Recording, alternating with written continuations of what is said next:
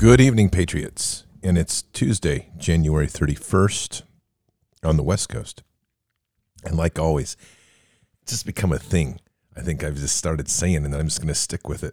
It's like East Coast, guess what? And you're like, yeah, no kidding, I got it. We're already in Wednesday. Yep, you are. And that's the virtue of time travel in our small little way. Hey, before I begin, there's one thing I noticed in the chat, and I just want to bring it up. If you've been wondering where Duncan has been with Kilted Christian, he's in the middle of that storm in Texas. You know, that storm that for global warming, so that they get ice and snow and freezing rain, and the power goes out because it's so doggone cold in a part of the country that it's never supposed to get that cold. Yeah, that global warming problem. Well, there. So he's been having trouble getting online. And I think probably the Conley's in the same boat, because most of Texas right now is suffering through an extreme level of global warming by freezing to death. So we just want to keep everybody in their prayers, and we want to make sure and thank the New World Order for this global warming event, which I'm sure is all natural. There's no such thing as weather warfare. Remember that. And probably no such thing as a lot of other stuff like biosynthetics and lizard heads. I'm sure that's all just conspiracy, but that's okay. Don't worry about it. Pretend I didn't say that. And there's no such thing as genetically modified food.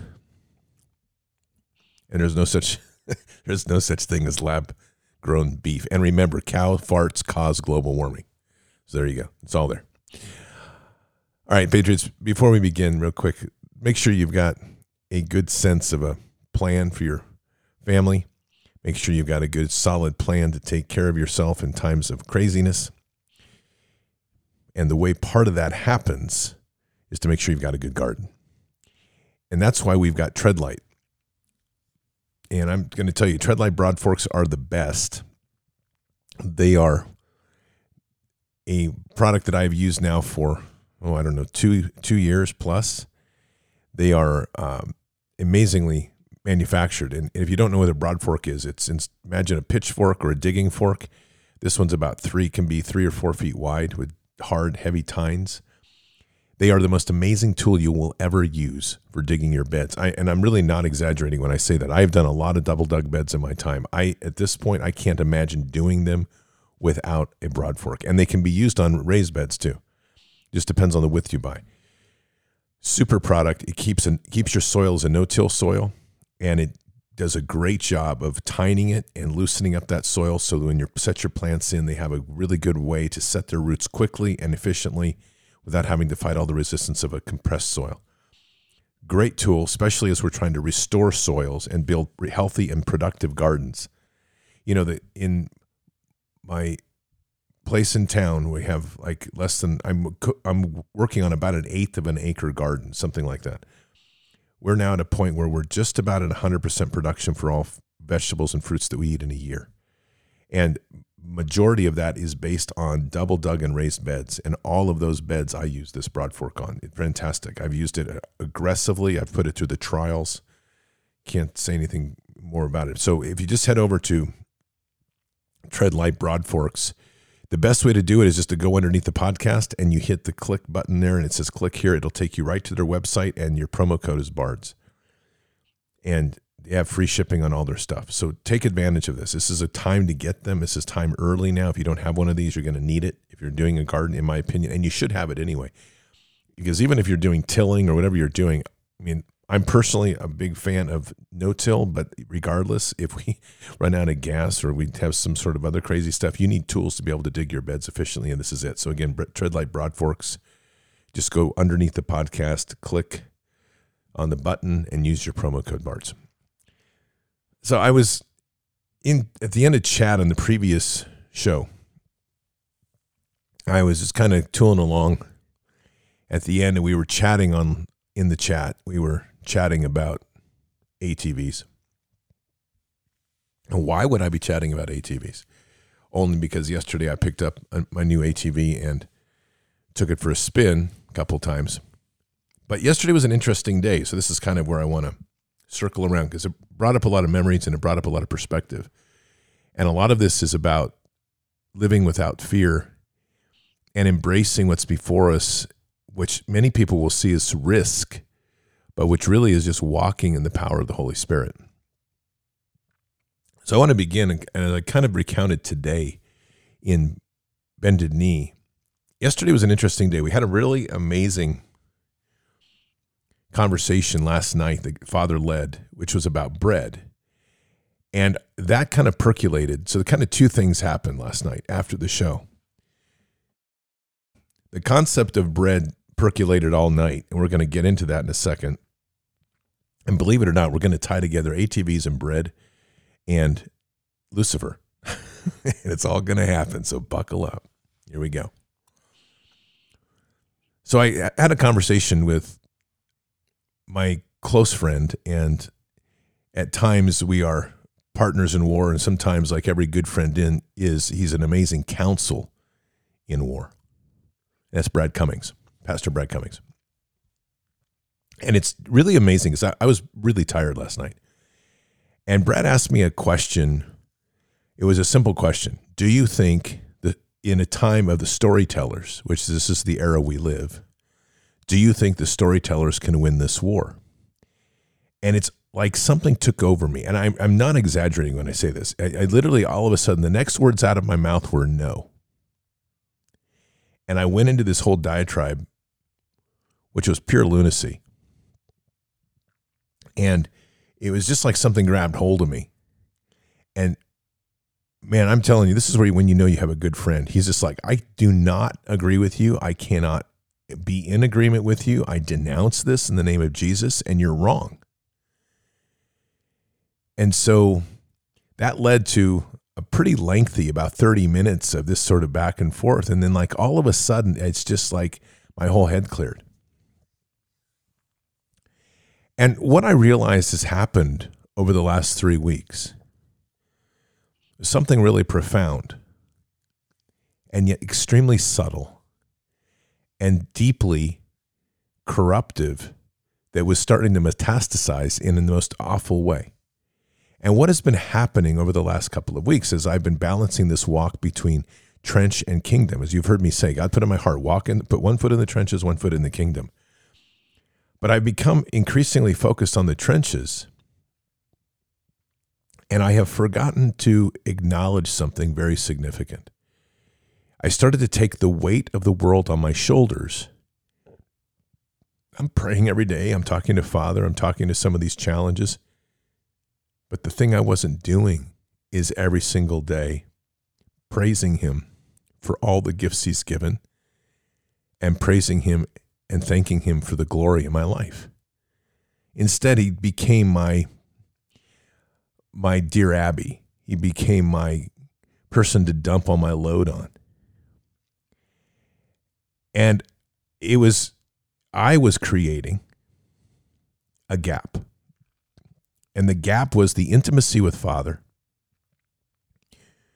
that I usually walk with and have become very accustomed to. I mean, and to tell you how that works at times, I mean, I can leave a show.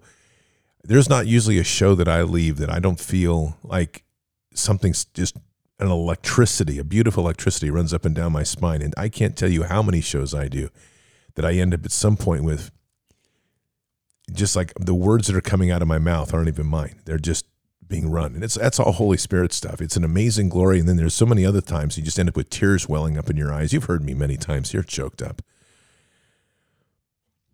And that's just the Holy Spirit working. And in the last couple of weeks, that's been more and more muted. And last night, it just hit this kind of zenith. And this is where we have to recognize the glory, as they say, we wage war with good counsel. Well, this is where I'm so grateful for Father God's, the counsel that he's given me, because in doing these shows every day, and believe me, this is not like me going, oh, look at me, Patriots, because this is the path that God has me on, and I fully embrace it, and I love every bit of it. But in doing shows every day and literally muck raking, if you don't know what that is, that's literally raking the manure out of the barn stalls. We're muck raking through all of these headlines and politics, and your armor has to be really strong. And I would say 98% of the time my armor's strong. But the weakness that opened up over the last couple of weeks is I stopped praising and thanking Father for the greatness of things, and I started to turn to him, talking about the burdens and how tired I was and all this other stuff, which sounds more like Dear Abby than anything else, like I said. So yesterday was a big day because in the last, 5-6 years, I've really wanted to get an ATV. And I turned a point about a week ago that I was able to finally afford an ATV. And it's amazing, like over this last year, as we've built up this other property and I've picked up new tools. And of course, I always say, like Father provided me with a Jeep, which is his Jeep as far as I'm concerned. I just steward it. And I picked up a trailer. All the pieces were in place. And I was able to go down and they had the exact ATV I wanted and it was at a good price. And I bought it. And I picked it up yesterday. And I sent out a couple pictures about it. And this is what caught me last night. And so we're all coming around to this. Is after this amazing show that Father gifted, a show talking about bread and baking and the sustenance of sharing bread and breaking bread with one another. And that was the beginning of that message. I realized that after I had this little demonic takeover of my thoughts, literally, and the rebuke that I got appropriately and thankfully, by the way, by Brad Cummings, I realized that in a very critical moment yesterday where I had received something that as a gift that God would allow me to acquire something that significant in my life, I had not thanked him once. Not one message did I send out saying, look at the glory that what Father's given me. And it really humbled me because I realized how quick, as much as I repel this idea of material consumption, I work hard in my life to make sure that God is recognized in everything. This is God's podcast. I steward it. We come together in fellowship. My Jeep, I tell people all the time, my Jeep is God's Jeep. I drive it, I steward it, I take care of it, but it's God's Jeep. Everything in my life is provided by God, not by me. It's provided by the assets and the capability that God allows me to acquire the things that I need, and I take it very seriously, my stewardship. But like they say, where much is given, much is asked. And I realized that in a critical moment yesterday, I didn't bless the Jeep or bless this ATV. I didn't thank God for it. It was just like, mine, get on it, let's go ride. And I had a good quick ride in between shows last night. And then I had like this lecherous darkness overtook my brain after the show. So I ended the call with Brad, and he shared something with me that is, I think it's just an incredible equation of us keeping in contact and in alignment with Father. And he says, look, Scott, I'm just going to suggest something to you. Just take a little time tonight and thank Father for everything you can possibly imagine, for what he's brought into your life, and then praise him for all the greatness that he's brought to you. It's about 15 degrees up here last night, and so I went out in bare feet, which is the best, by the way, because then you're like connected to the earth. And the clear sky, so beautiful. We had like a half moon, and just gorgeous. Stars are just crisp. The whole air is crisp. And I just started going through the inventory. And I just started walking through like, Father, thank you. And as I did this, I just couldn't believe how much in my life he's provided. Things, people, relationships, experiences. And I just kept going and just had an open conversation with Father. And You know, did what you have to do when you make a mistake. You own it. We have such an incredible father, and he is so amazingly loving. And we are in a time right now that is so unbelievably challenging, and he knows it. That's the piece. He knows that each and every one of us is being tested and tried, and he loves us all the more for it, because he knows that this is the fires that refine us. And he's there. He's not asking us to walk this alone. And that's what in the last couple of weeks I had managed to do. I'd managed to put myself on this little rabbit trail. You know, if you ever walk a deer trail and you have a good track, and all of a sudden you find yourself drifting and you end up in like all these thickets and weeds and blackberries, you missed the track somewhere. You probably picked up an old trail. Or you just... It looked like it might have been like a rabbit trail, literally. And that's kind of what happened. And I found myself in this thicket. And so in the process of this, it was just like watching all this entanglement just kind of fall off. And so I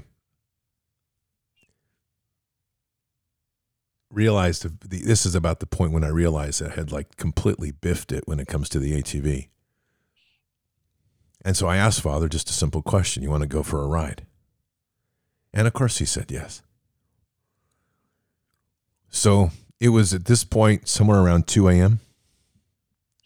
And it's now, I don't know, 10 degrees or something outside.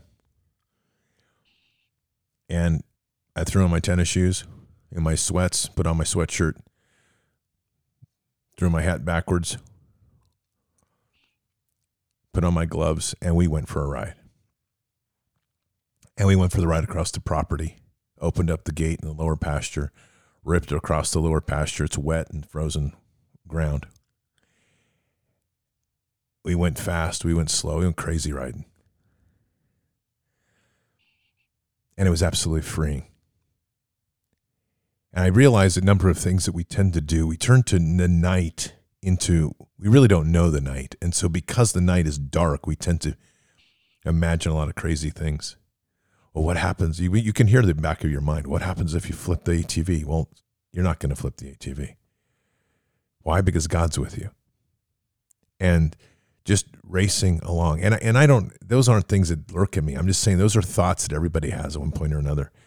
But it's the excitement, it's the presence of being there in the moment. It's in this beautiful world that he's created when it's completely quiet.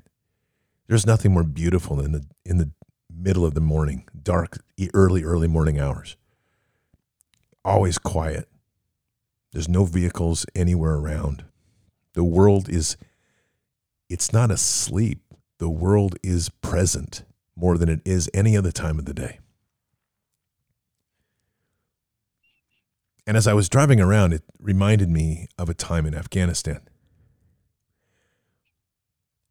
I was over at the Firebase it was called Firebase Mountaineer. It was in Gardez.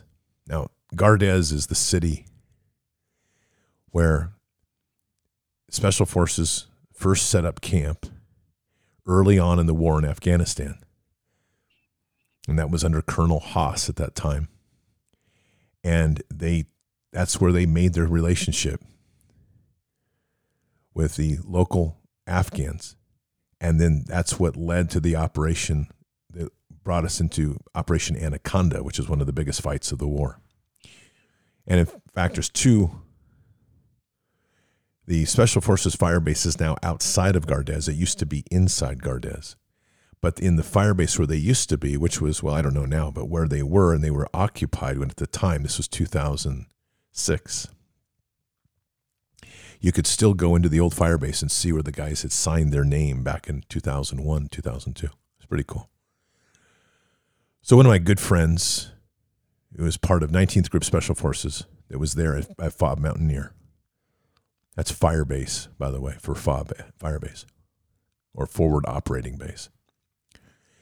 Was Charlie, and they had a number of ATVs, and we were having a great time just talking. It was getting late. We were playing pool. And I said something, we should go ride ATVs. And Charlie says, no, something. And I said, well, I guess you're afraid. And he looked at me and says, don't say that. I said, you're afraid. He says, you would say that. I said, yeah, I would. He goes, let's go get the guns. So we strapped on some guns and we jumped on those ATVs. And we were like two kids that got let out of school for the whole summer or something. Now, Firebase is about 3 or 4 miles, probably a good 3 miles into the town of Gardez.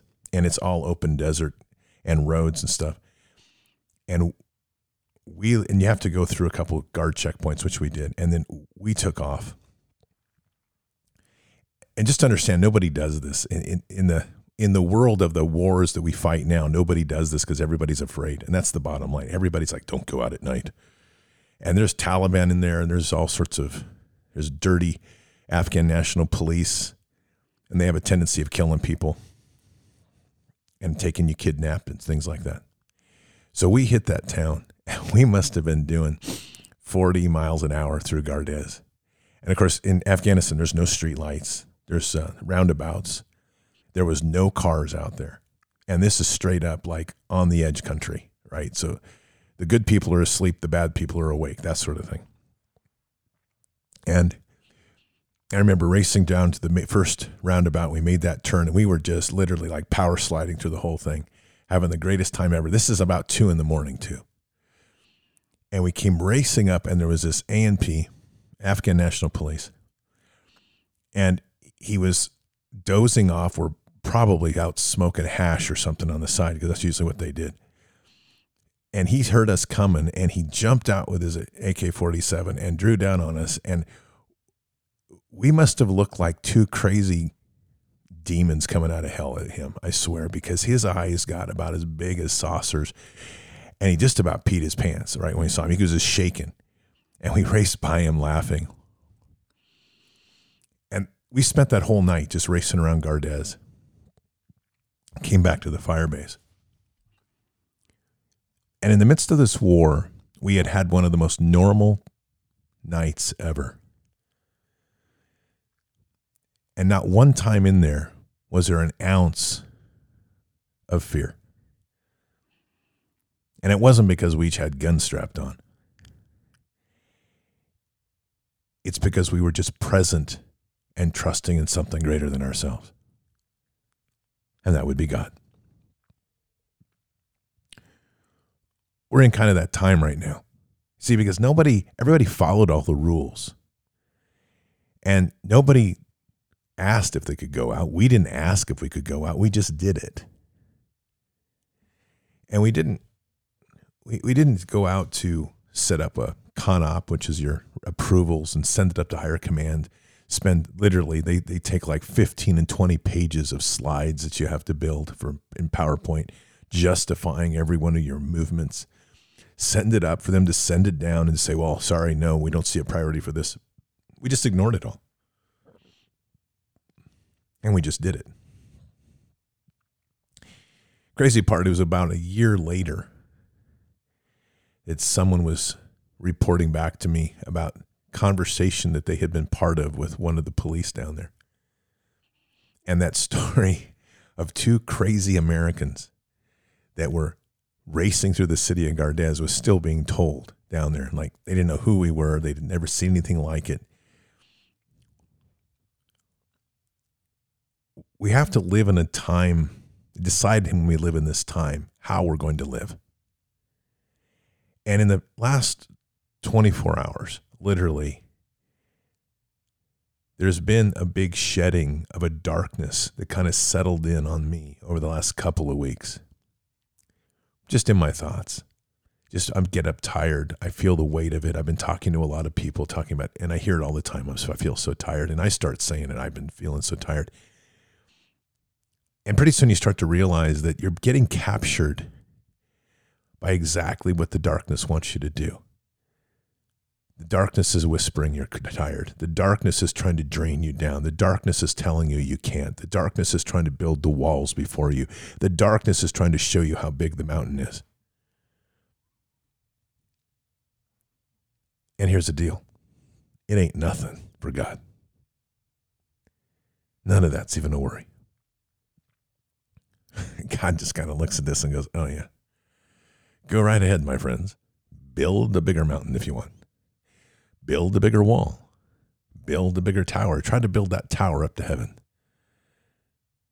Because a couple things that really became clear as I carried my conversation through the night and then into early morning with God is that there is no way He's letting this country go.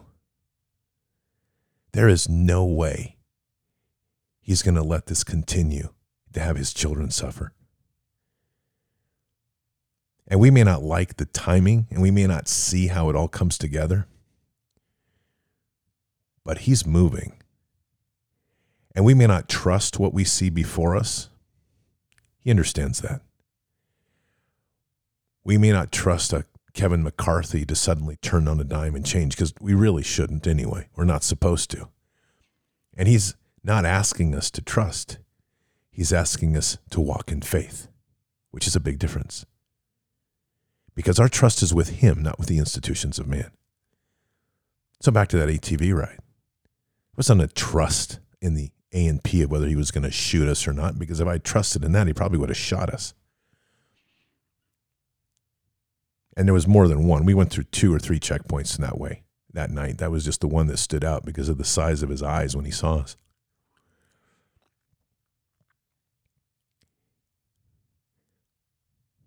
So, about 2 months later, after we did that ride, I was asked to do a really important project. And that crazy moment, because we just decided to do it without being asked, as we made the turn around that first roundabout, as I told you about, something caught my eye. It was unusual. The whole city was dark. There's just these strange little bit of streetlights. Most of it was no streetlights, and most of it was just lit up by the lights we had on the ATVs. But there was one door upstairs in a second-story building, 2-story building, that was cracked open, and there was illuminating light coming through it. And there was one guy sitting in the shadows on a chair. He was Taliban. But you couldn't see his face, but you could see his silhouette. That's stuck in my head. So fast forward, that was somewhere around April of 2009. And I left there somewhere in June. I went up to Wardak. It's another province. I worked there for a month, came back, and I got off the bird. We just landed, and I walked into Firebase Gardez. And I just poured myself a coffee. I've been going trains, planes, automobiles, literally for like 40 hours. And I was tired and had not had any coffee and no sleep. And I came into the cafeteria, which is called the DFAC, dining facility. And I poured myself the nastiest cup of coffee I think I've ever poured. This coffee had been cooking on these doggone percolators for at least 10 hours, and it was just like mud, black. And so then you take out these powdered creamers and you pour it in, and you stir it into where it looks like mud. It's about the only way you can digest it, but it's coffee. And the colonel came up and he says, I need to talk to you. And I looked at the colonel. I said, sir, literally, I've been going for about 40 hours. Do you mind if I at least fix my coffee first? He goes, oh, yeah, that's fine. Meet me out on the gravel. So I went out on the gravel, just outside the dining facility, and he was standing there. He says, we got a problem. I said, what's that? He says, elections are in 2 days. He says, and we've got reports of up to 17 or 18 suicide bombers. And you're the only one I know that can figure out this problem and figure out where they are. And this is what happens when you're talking to a colonel after 40 hours of sleep. I looked at him and I said, do you think my name's Jack Bauer? And that actually, that humor moment didn't fly well. But anyway, he says, I need you to do this. I said, all right. I said, let me make sure you get a cell phone that is a burner phone. I'll give you my number. Don't ask me where I'm at. Just let me do my thing and I'll figure it out. And so I went in, dressed up like local people, and I went in and into the town. And there was a group of folks that were there that were New Zealand SAS folks. Great, great people. And I set up with them, and they were doing security for a USAID group. And so I started doing my investigations and questioning, just talking and trying to put the pieces together. And identified that somebody took the checkpoints down that night, what they weren't supposed to, and there were motorcycles running around the city, which means somebody was probably bringing in suicide bombers. I had spent the early day walking into the city, walking into markets that identified, started putting the puzzle pieces together, figured out where they were changing money, how they were bringing the suicide bombers into the city, and identified that, unfortunately, the interpreter that the SAS folks were using was bad.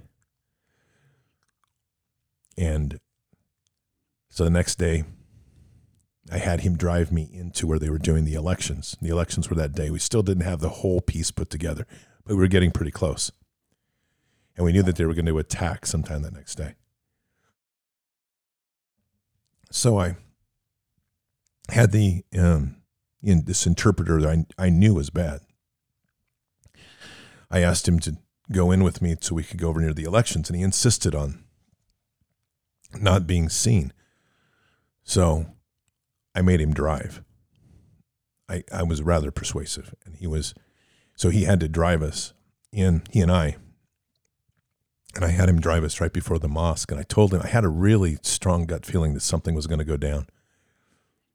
And so I asked him to, I told him where I wanted to park, and he started freaking out. And just as we parked in this one spot, he hit the gas and we took off. And right behind me, a motorcycle launched out of the mosque. And fortunately, and I'm kind of one of these moments, I think our disruption of being there threw them off. And the Afghan National Police attention was drawn to us because of his erratic driving.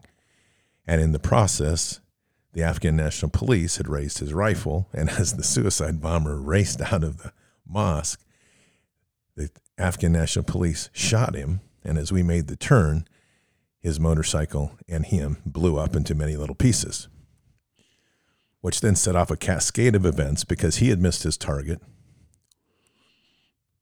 and in the process, we had disrupted it, and that led to the whole dismantling, or I would say the disruption of their attempt to blow up the elections. So it was a couple days later, and I put my report together. And it goes back to that event that we rode motorcycles and ATVs through that night, because that one room was the key, was the kingpin. It was the keystone to the whole thing. Because that room that we saw the guy sitting out at night while we were racing around being wild men on ATVs. That room is where they were bringing the Taliban in, giving them new IDs because that was the travel office where you bought plane tickets. That's where they would get the cash that would come from the cash exchange place, which was down the street, where they would get their cell phone, which would come from the cell phone vendor that was down the street. And it all came together in that one place. And that night, was that one night that they happened to be out there. That crazy moment is what put it all together, because that guy was out there waiting for somebody. So I was able to file the report, and the equivalent of the Afghan FBI, internal security, swept up about 15 people and shut down the suicide bomber network. which was a real blessing. So that's not just a story. Though stories are fun, but there's a point in this. Had we not just decided to do something, had we let ourselves be restrained by all the rules that they were telling us we couldn't do things with, all the rules that they put before us, had we not just followed our gut as we wanted to and trusted in something bigger, the critical link in undermining and pulling apart one of the most deadly suicide rings in that area, suicide bomber rings, would not have been identified. See, when we're listening to ourselves, we're listening to our heart. We're listening to God. And sometimes he wants us to do things that don't even seem reasonable or maybe within our normal way of operating. But when we're listening to him, we're doing his bidding for things that we can't even see sometimes that are before us. I had no idea at the time that 3 or 4 months later, I would be bumping around Gardez with my camera, filming people, walking into bad guys' places, uncovering a bad interpreter, sitting on top of a building with night vision, watching suicide bombers run in and out of the city, and ultimately being able to pull apart a puzzle that had been plaguing that city for over 2 years. But that's God. And that's how he works. And even when we don't know him well, he's still working with us. He's right there with us. So last night was a nice, refreshing journey. A time to run around the property on an ATV that he provided, that I'm grateful for. His ATV. A time to spend some time together, not in a war zone, but on a pasture where the cattle have been, in a time of a new type of war. And that war is the war of trusting in him so that he can lead us all to victory. I didn't really want to go out initially at night at 2 a.m. on the ATV, but once I asked him and I realized that was the path, that was our moment and time together. A time to appreciate his world. A time to let it all go again and trust in him and be reminded of the fearlessness that we have when we walk with God. We spend so much time in the headlines and the narratives that these psychopaths want us to believe. Taliban are psychopaths. And I don't fear them. Like it or not, whether you like my wording or not, I see the devil as a psychopath, and I don't fear him. The problem is when we start to fear, we open up cracks in our armor. And that doesn't always mean you're going to get nailed, like things are going to turn bad. One of the worst possible things that can happen is turn us into inaction, to convince us that we shouldn't. That's one of the greatest whispers the devil's ever done, the father of lies. To tell us we can't, we shouldn't, we need to rethink it, we need to be cautious. None of those words are in the Bible. But we have them in our dialogue. That night in Gardez, that night last night had one major theme in common. Let it go, trust in God, and be free. And above all, say yes, I can. And I will. We are in an amazing time. And I truly believe that the war angels and God are waiting. They're ready. But they're waiting for us to stand up. They're waiting for us to lean in. They're waiting for us to get from our knees to our feet and step into the world to proclaim him and to proclaim the truth that needs to be proclaimed. It's waiting for us not to be apprehensive, but to be bold. They're waiting for us not to be doubtful, but to be full of trust and to walk with faith. And God's waiting for each of us to ask him in, to invite him to be part of what we do, to experience every moment with us, to share every tear we shed, to laugh with us in every moment we laugh, and to experience this amazing life with us that can only happen if we let him in. So let him in. Cast away your fears, your anxieties, your apprehensions, your doubts, and step in and go. Turn the ATV on. Make sure it's about 2 a.m. in the morning. Put on some tennis shoes. Don't bundle up. Let the air soak right through you. Turn your cap on backwards and hit the throttle and go. And hold on, because the ride is the most amazing one we could ever ask for. Patriots, let's pray. Father God, we are truly blessed with all you give, all you love, and just how much you're in our lives. We are a simple people created by a perfect God.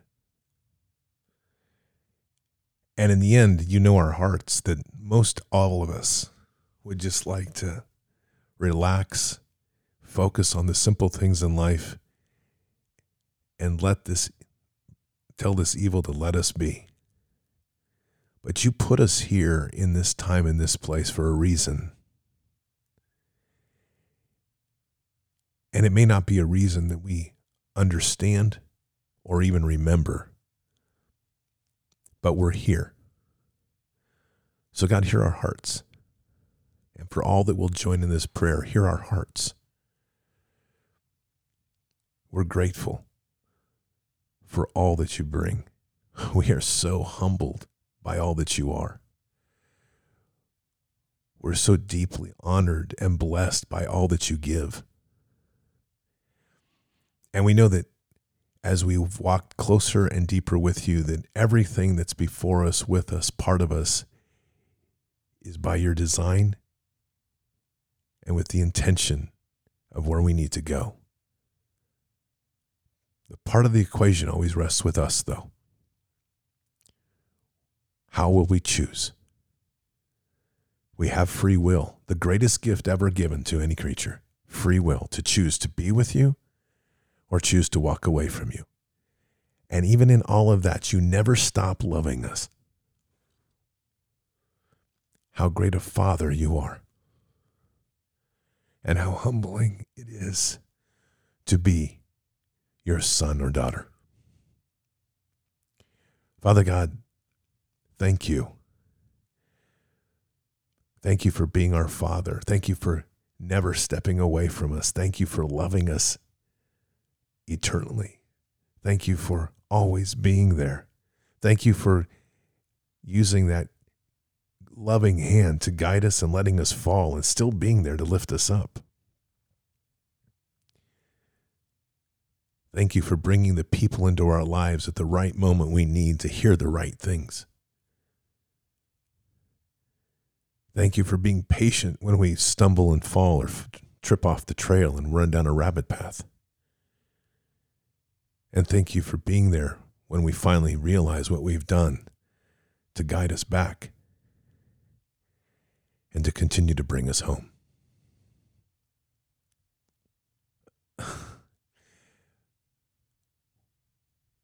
Words are not enough, but our heart speaks truth, and our hearts wells with love that words cannot express. Before you humbly, Father, thank you. And we say these things in Christ Jesus' name. Amen.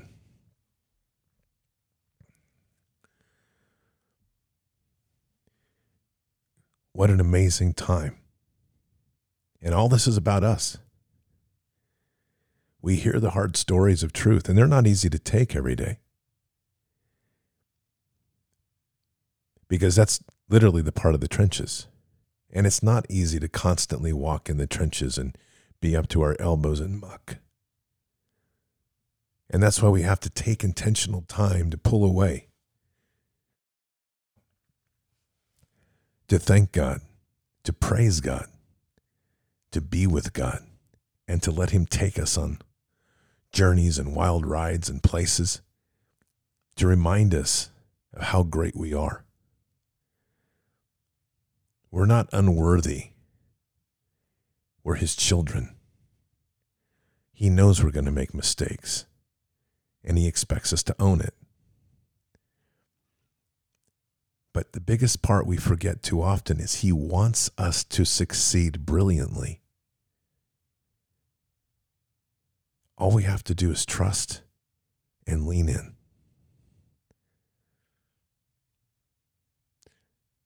So jump on your ATV and take a ride and set yourself free. Keep your head up and your eyes forward. Never bow to evil, never relent, always press into the fight. God is with us. He will never forsake us. And in the end, God always wins. But we are here in this time, in this place, for just such a time as this. We are at war. So walk boldly and fearlessly with Christ. Occupy the land. Expand the kingdom. Subdue the enemy.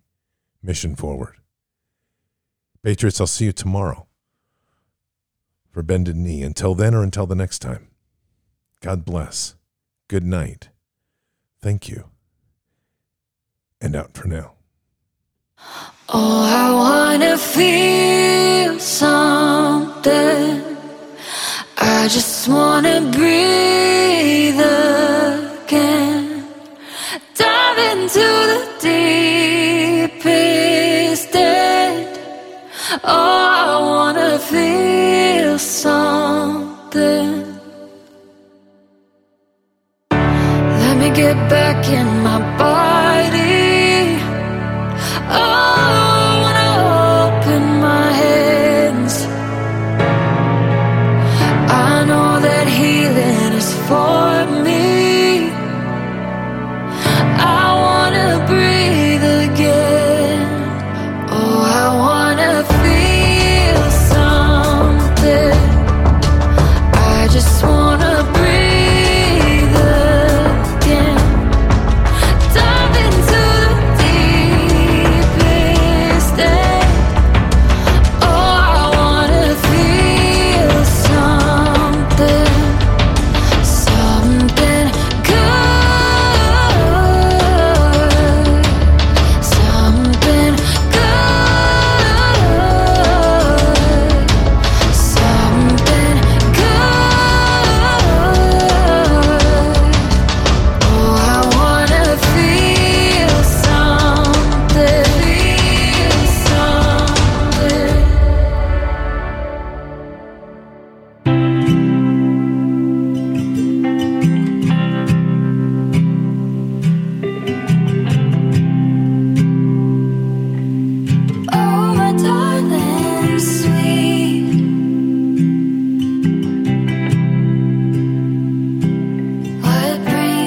close to me, look how